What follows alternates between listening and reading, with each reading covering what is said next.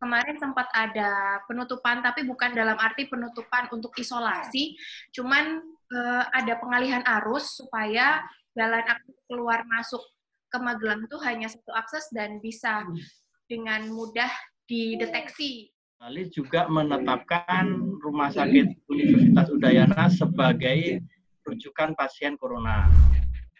Hai hai hai, sahib pun kalian berada, juga bersama Cika alias Cume TT faedah abad ini. Mana lagi kalau bukan di Podcast Sohib. Dan jangan lupa untuk selalu pantengin Spotify kita di akun Podcast Sohib. Dan kalau misalnya pengen lihat uh, siaran ini versi uh, videonya, bisa juga diakses di YouTube kita di Indonesia Baik ID. Nah, kali ini saya uh, sendiri karena partner saya juga punya kepentingan dan urusan lain. Dan kali ini saya akan membahas tentang isu yang lagi happening banget, yaitu adalah tentang wabah corona.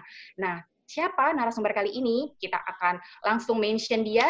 Kita akan ketemu sama berbagai macam um, pranata humas yang tersebar di beberapa provinsi ada Ma, ada Beli Krisna dari Bali, kemudian ada Mbak Grace dari Jayapura, kemudian ada Mbak Fani Rahma dari Dinas Kominfo Magelang ya Jawa Tengah, dan yang terakhir adalah Mbak Azza Zumara dari Diskominfotik Kabupaten Nunukan Kalimantan Utara. Nah, oke, coba mungkin bisa uh, say hi dulu Beli Krisna. Hai, saya Krisna Prasada dari Bali, Pemprov Bali. Mantap. Uh. Oke, selanjutnya ke Mbak Grace mungkin. Hai, saya Grace dari Sekretariat Jenderal DPR RI. Kebetulan saat ini saya berada di Jayapura. Hai. Wih, keren ya. Dari jauh tetap, tetap bisa ketemu kayak gini, keren banget. Oke, selanjutnya Mbak Fani. Mbak Fani. Halo, aku Fani Rahma dari Dinas Kominfo Kabupaten Magelang, Jawa Tengah. Oke, selanjutnya ada Mbak Azza. Mbak Azza, say hi.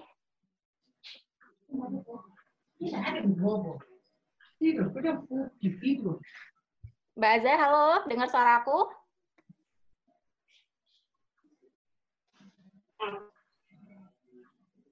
Oke, nggak apa-apa. Mungkin, uh, oke mungkin ada terjadi sedikit kesalahan, tapi nggak apa-apa, Sohib, kita akan uh, lanjut gitu ya. Nah, jadi gini nih teman-teman.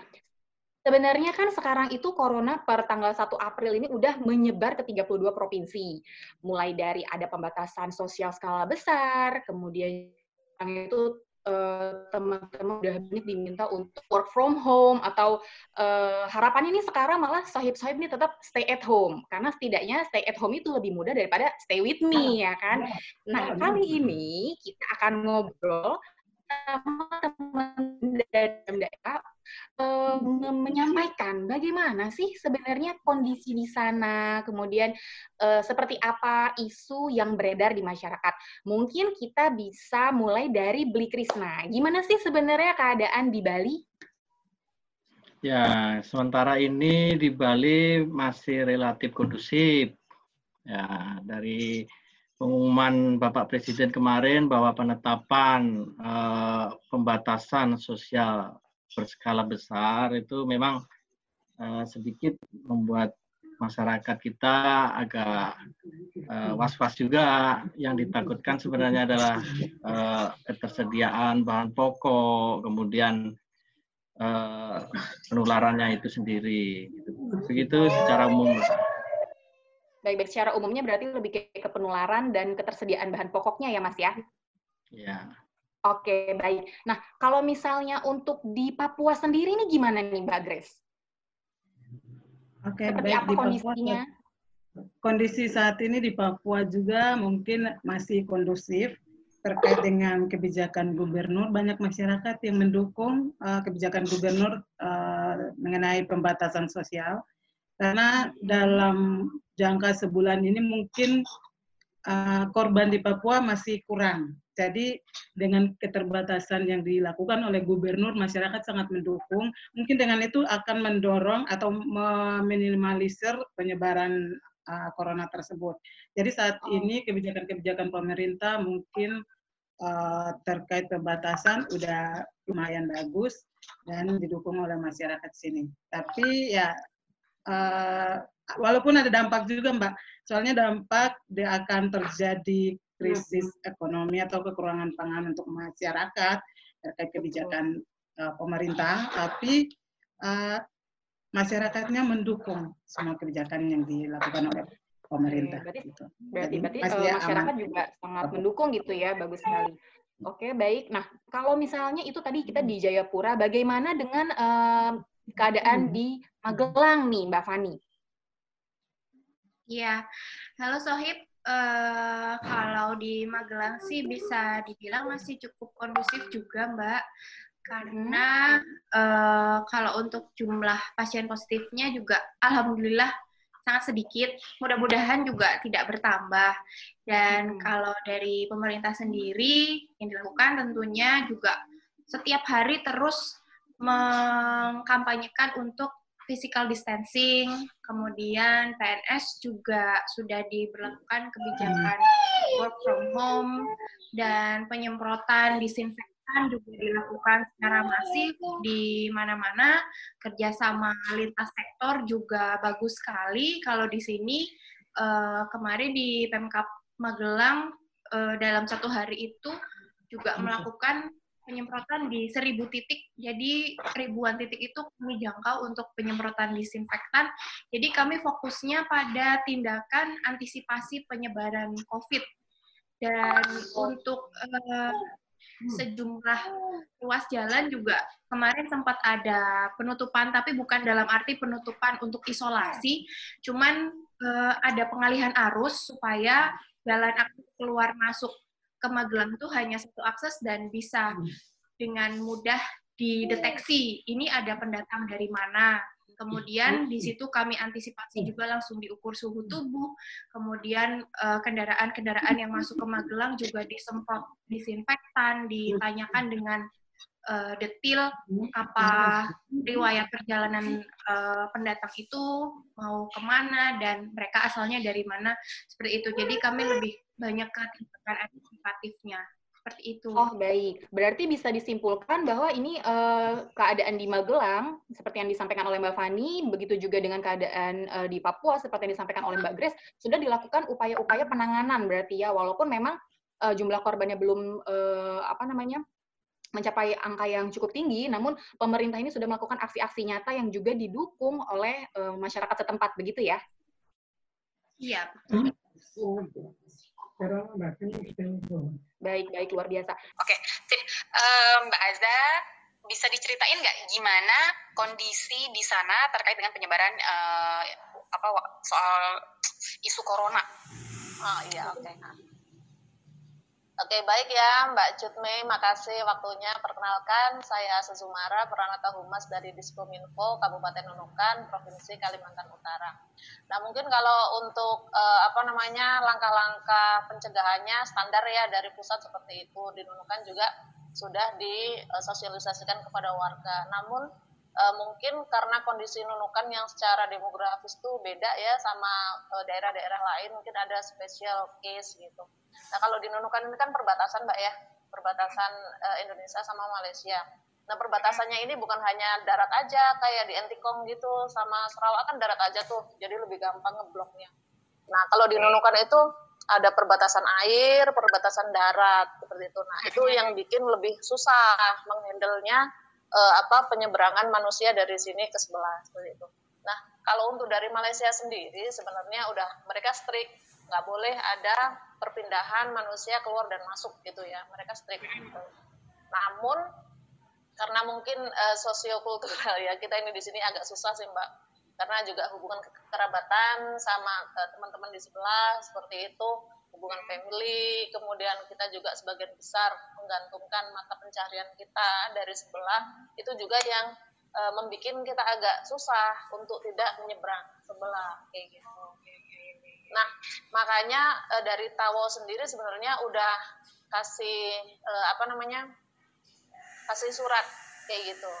Kemarin sih tanggal suratnya tuh tanggal 28 28 Maret barusan kemarin ditujukan khusus ke Bupati Nunukan sama ke Wali Kota Tarakan. Nah, e, terkait kalau untuk yang Nunukan sih penyeberangan manusia sih ya masih masih masih ditemukan beberapa beberapa kapal jongkong gitu yang masih nyebrang ke sana. Padahal sementara oh. uh, sementara di Tawo sendiri itu pelabuhan feri yang resmi itu udah ditutup tanggal 21 Maret. Berarti kan kalau lewat dari tanggal 21 itu ilegal gitu ya.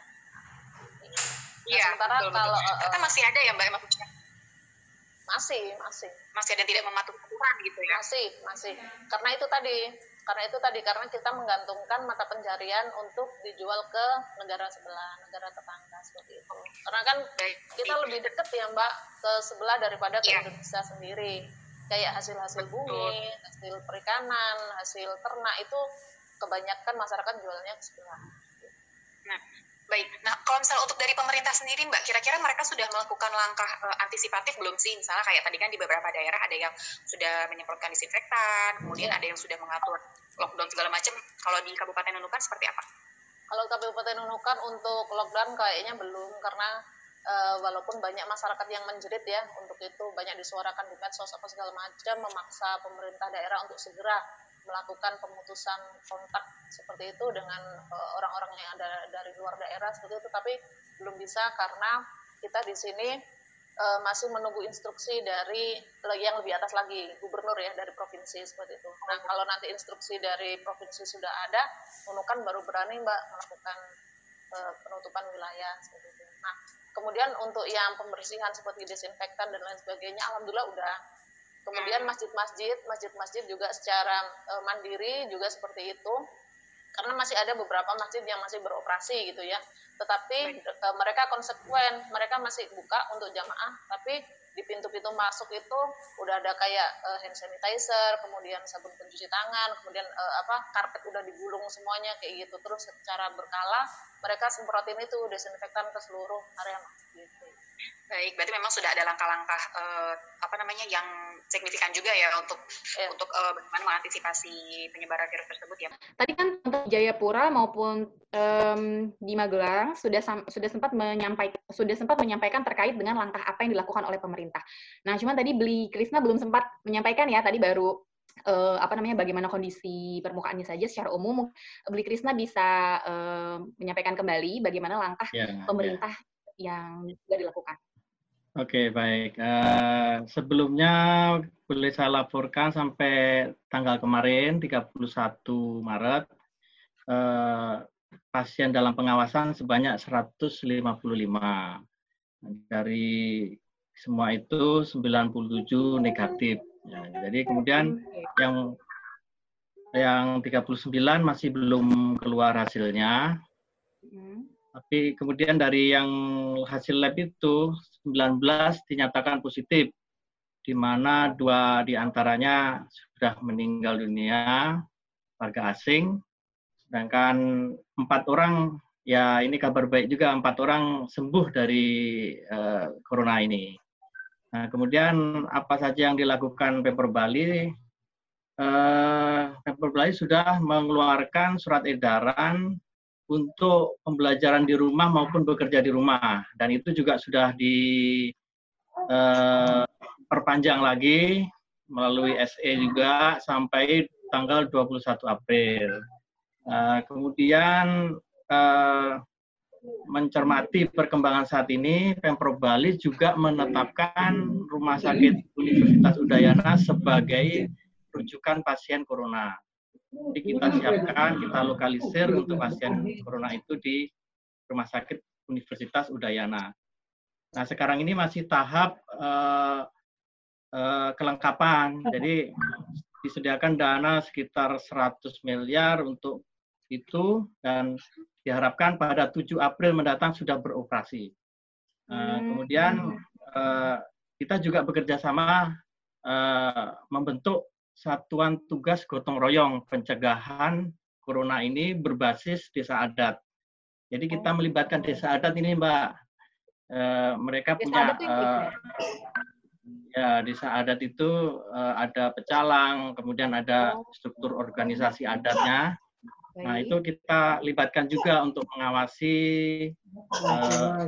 pasien apa orang dalam pengawasan, kemudian sekaligus mensosialisasikan dan juga melakukan himbauan-himbauan uh, pemerintah. Nah, oh baik. Kemudian Berarti, uh, ya multi stage gitu ya mas sampai level uh, apa tadi pecalang juga ikut serta gitu ya? Ya betul betul pak. Kita melibatkan pecalang di tingkat Banjar-Banjar ya. Banjar oh, itu ya. kalau di Jawa mungkin tingkat RT RW ya. RT RW ya. Ya semacam itu. Nah ya. kemudian juga tadi uh, masyarakat juga sempat panik untuk mempertanyakan ya, mempertanyakan ketersediaan logistik. Jadi kita eh, koordinasi dengan Bulog dan sebagainya eh, menyatakan siap, Mbak. Kemudian okay. bagi eh, tenaga medis sendiri kita sudah menyediakan 8.000 eh, pieces alat rapid test, kemudian ada 1.000 tambahan eh, APD. Nah, dengan itu diharapkan tenaga medis juga maksimal dalam pelayanannya. Nah, kemudian eh, ini ada isu masuknya uh, pekerja migran Indonesia, Mbak, yang asli oh. Bali. Gubernur kami juga sudah melaksanakan langkah-langkah seperti uh, koordinasi dengan Menteri Luar Negeri. Uh, jadi diharapkan uh, pekerja itu PMI ya disebut PMI itu uh, dilaksanakan pemeriksaan kesehatan sebelum masuk Bali itu. Nah kalau bila perlu dilakukan karantina, kemudian ataupun tes-tes lainnya itu seperti itu. Jadi kita selain dari dalam untuk mencegah itu juga dari luar itu kan banyak orang masuk, Mbak. Jadi kita perketat ya. itu di situ. Ya, jadi masyarakat yang masuk terutama juga dari kita punya dua pelabuhan, pelabuhan Gilimanuk dan Padang Bae, ya. Nah, itu kita perketat. Kita memfilter benar-benar masyarakat yang uh, masuk ke Bali. Ya, baik. Ya. Berarti memang ya, uh, Mbak. Iya, uh, berarti ini bisa kita simpulkan teman-teman dari uh, beragam daerah itu sudah memang melakukan berbagai macam aksi penanggulangan, kemudian um, ya tidak tidak hanya tidak hanya diam saja gitu ya tapi kalau misalnya sekarang kita bisa simpulkan bahwa ternyata sudah sudah cukup matang gitu persiapannya uh, untuk mengantisipasi ke uh, apa namanya lonjakan kenaikan dari korban COVID-19 uh, sendiri. Nah, ini masalah lagi nih, kira-kira teman di daerah gitu kerjanya seperti apa? Juga sama nih WFH kita lewat uh, meeting virtual atau mungkin ada opsi-opsi lain Mungkin bisa dari Papua dulu, Mbak Grace.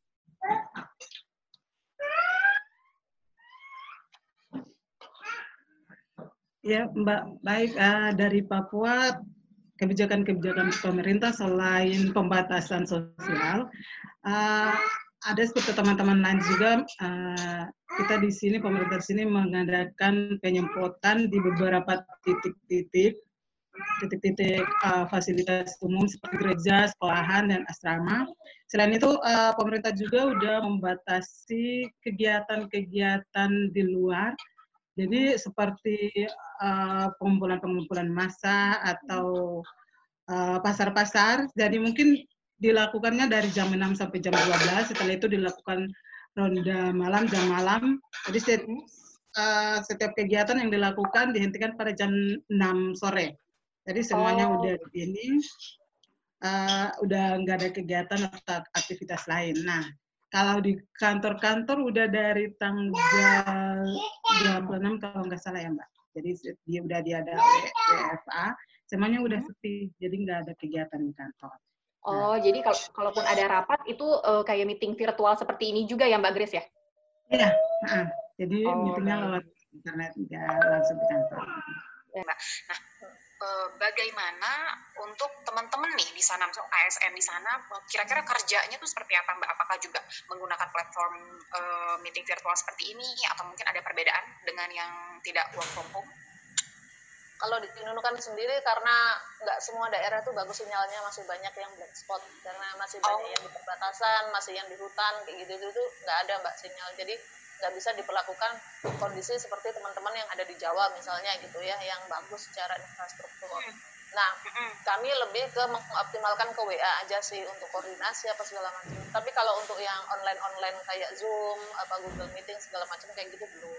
Jadi oh, uh, iya, iya. Uh, sementara ini Kominfo uh, yang dari bidang TIK udah mengembangkan layanan ini mereka bikin kayak aplikasi e-kinerja. Jadi mereka masing-masing ASN udah bisa ngedownload itu dari Play Store kemudian uh, melaporkan kerjaan mereka yang ada di rumah itu sudah secara real time gitu. Itu uh, aplikasi oh, terbaru teman-teman TIK ya. Oh berarti jadi kalau misalnya di uh, nunukan ini dibandingkan dengan uh, meeting online dia lebih menggunakan Charty, kemudian kita bisa mensetor uh, pekerjaan kita setiap hari gitu ya mbak ya? Oh ya, ya berarti gitu. Hmm, hampir sama nih seperti Kominfo karena Kominfo juga selain ada meeting-meeting seperti ini kita juga harus mengisi semacam logbook harian gitu yang terus ya. dipantau oleh pimpinan. Jadi pekerjaan kita kita memang benar-benar uh, bisa di apa ya dilihat gitu tiap hari kinerjanya seperti apa. Nah kemudian uh, yang saya penasaran juga nih mbak, kira-kira dari apa peraturan terkait dengan WFH ini ada nggak sih yang kira-kira tuh membuat mbak jadi aduh kehilangan hmm. mungkin sisi humanis itu seperti apa gitu dengan dengan diterapkannya WFH ini?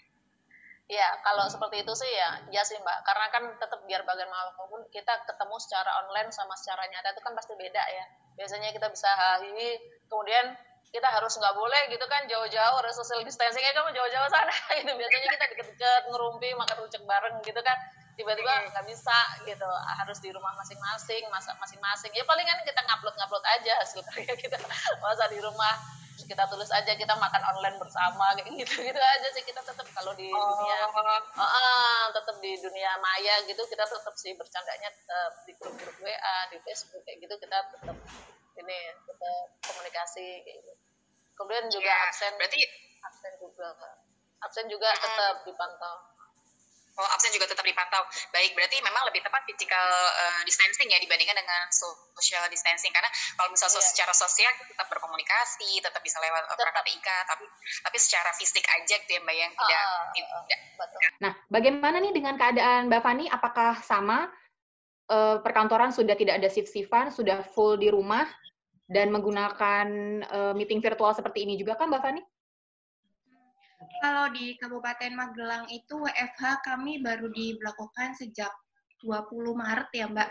Jadi uh, saat itu Pak Bupati dan Pak Sekda tidak langsung uh, mengeluarkan kebijakan atau surat edaran tentang WFH karena kami masih harus beradaptasi dengan uh, wabah pandemi COVID-19 ini. Jadi awalnya masih banyak PNS yang masih harus kantor. Nah, di, Kominfo itu kan fungsinya adalah di majornya di informasi dan teknologi. Jadi kami masih uh, harus mempersiapkan pikon-pikon, kemudian uh, kami juga mempersiapkan media-media yang kami punya seperti uh, ada radio, ada media online. Dan itu Pak Bupati tidak henti-hentinya selama 24 jam itu beliau memantau terus dari comment center kami uh, perkembangan di setiap kecamatan atau sampai ke desa-desa atau ke kelurahan-kelurahan. Nah, kemudian pada 20 Maret itu baru mulai dikeluarkan surat dari Sekda untuk WFH itu.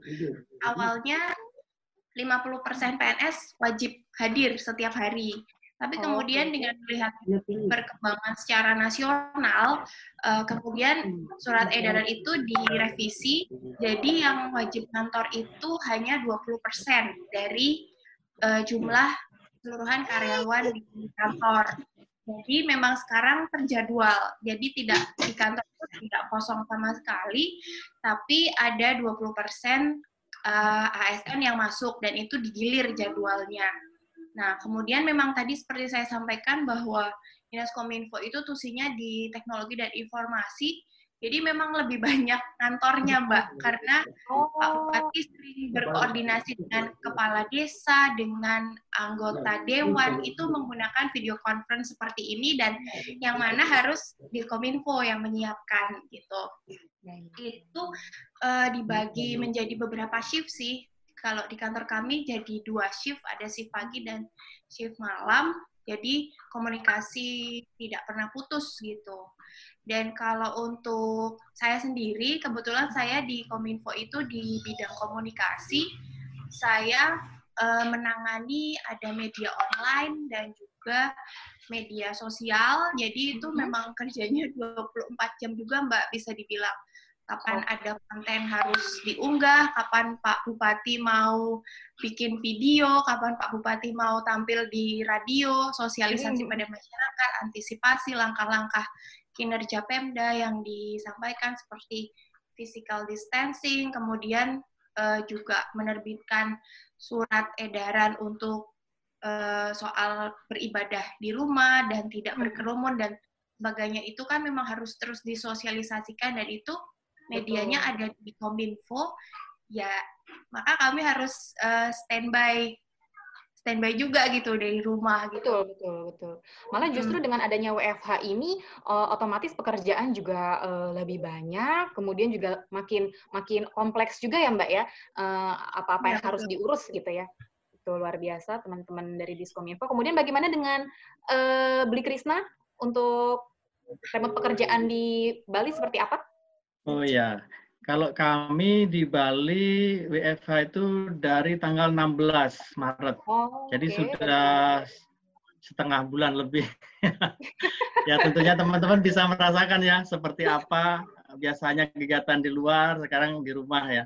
Nah, jadi kalau kehumasan itu kan kuncinya jaringan ya, jaringan informasi. Nah, itu untungnya di Bali cukup kuat. Jadi kita sudah melibatkan pimpinan untuk aktif mengirimkan kegiatan-kegiatan atau informasi-informasi yang bersifat publik ya baik melalui WA eh, atau media yang lain. Kemudian uh, kita juga uh, tidak segan-segan untuk WA pimpinan untuk minta informasi kira-kira apa yang diperlukan untuk masyarakat yang perlu kita publikasikan seperti itu. Nah kemudian uh, juga uh, beberapa data, misalkan video conference yang ya video conference ini kan dilaksanakan oleh Diskominfo Provinsi Bali ya. Jadi terpusat dari sana oleh Pak Sekda juga disiarkan secara live streaming ya. Nah, jadi tidak tidak muka dengan muka. Nah, itu juga media itu kita gunakan. Kemudian uh, kalau kami khusus di Bapeda ini kan bagaimanapun juga uh, tugas pokok dan fungsi perencanaan itu harus tetap jalan. Sedangkan itu kalau di peraturan kan sudah ada tahap-tahapnya ya, tanggal sekian, uh, durasi sekian seperti itu sehingga kita harus tetap jalan. Nah, sedangkan eh, rapat-rapat uh, itu saat ini dibatasi sehingga kita juga bisa menggunakan uh, video conference dan juga uh, media seperti Classroom punya Google dan uh, lainnya media online lain. Nah kemudian ya kita pakai berbagai macam alat ini. Saya juga memakai tiga, dua HP dan satu laptop. jadi kita kerahkan semua itu untuk mengcover. Nah, jadi kita aktif di uh, media sosial, Mbak, dan juga di web kita. Uh, jadi masyarakat juga bisa mengetahui perkembangan COVID ini melalui media online kami. Demikian, Mbak. Betul. Uh, ini uh, apa ya dari hasil ngobrol kita ini saya mendapati fakta bahwa sangat luar biasa ya ternyata uh, kinerja dari teman-teman di daerah seperti itu. Mungkin kalau misalnya dulu sempat ada wacana PNS itu atau ASN itu akan bekerja remote dari rumah, ini bisa menjadi salah satu inisiasi ya. Kita bisa mulai uh, apa latihan gitu dari sekarang kira-kira membagi waktunya seperti apa.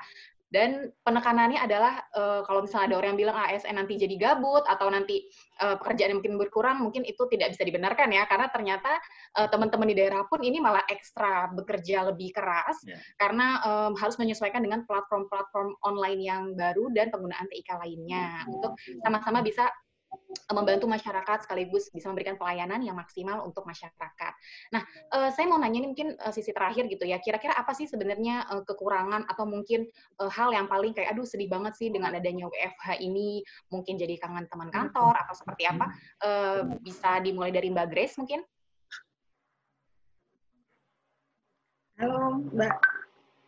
Ya, kalau dari saya sih kekurangannya kita bakalan jarang ketemu sama teman-teman seruangan, pasti sedih ya.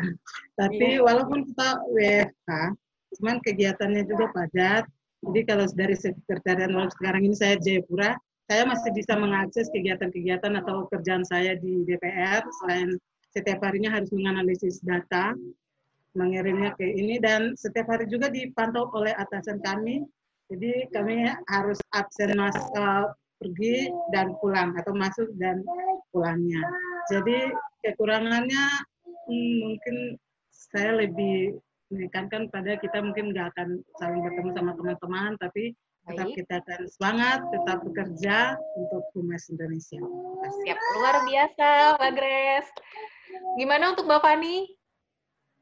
Ya, sama ya pastinya sama Mbak Grace. Uh, pastinya lebih jarang ketemu teman kantor yang biasanya ngerjain kerjaan kantor bisa sambil uh, guyon, bisa sambil cerita, sharing segala hal gitu.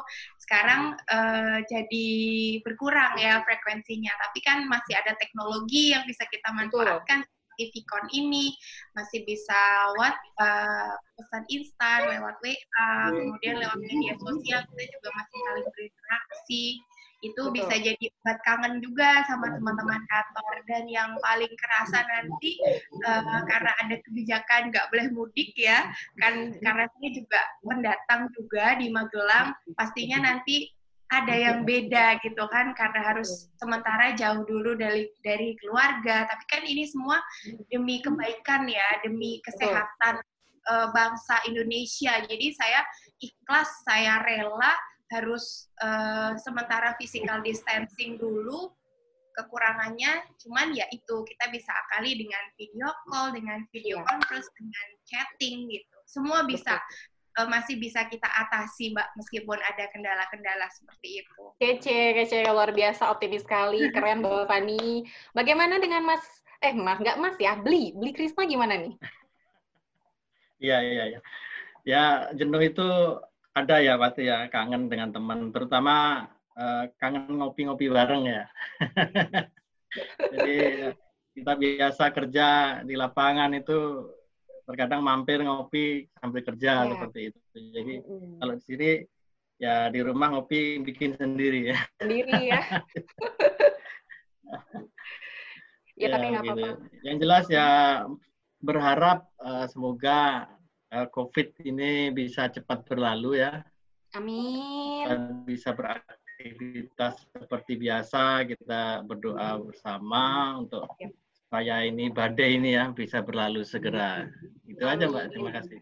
Baik, uh, oke, okay. terima kasih uh, Beli Krisna, Mbak Gre, uh, Beli, Beli Krisna dari Bali, Mbak Gris dari Papua, kemudian ada Mbak Fani juga uh, dari Magelang, serta tadi ada Mbak Azza juga dari Kabupaten Nunukan atas uh, sharing informasinya sangat luar biasa sekali, menambah insight baru buat kita tentang pekerjaan uh, PNS atau ASN ini yang uh, lagi work from home. Nah, terima kasih atas kesempatannya. Oke, okay Teman-teman Sohib, demikianlah obrolan kita pada pagi hari ini dan semoga bisa menambahkan berbagai macam insight baru dalam uh, kehidupan kalian. Dan jangan lupa terus uh, pantengin Spotify kita, podcast Sohib untuk uh, dapat informasi terkini lainnya. Dan yang utama adalah jangan lupa yang mudah suka data. Wassalamualaikum warahmatullahi wabarakatuh. Salam Indonesia Baik.